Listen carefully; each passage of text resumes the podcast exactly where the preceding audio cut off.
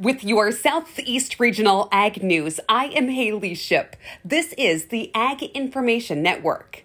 The U.S. Department of Agriculture's Deputy Secretary, Xochitl Torres Small, announced the agency is investing some $27.9 million across 45 organizations that teach and train beginning farmers and ranchers, including veterans. The next generation of farmers and ranchers holds the promise for the future of American agriculture and rural prosperity, says Torres Small. We're providing our newest producers with the support they need to succeed and the educational resources to guide their operations on the path toward long term sustainability and profitability.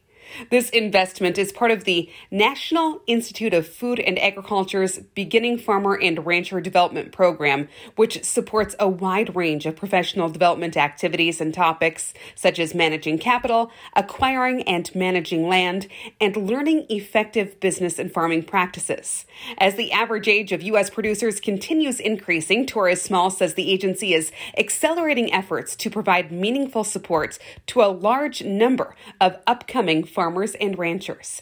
Again, an investment of $27.9 million towards beginning farmers and ranchers from the USDA. I'm Haley Ship. This has been your Southeast Regional Ag News.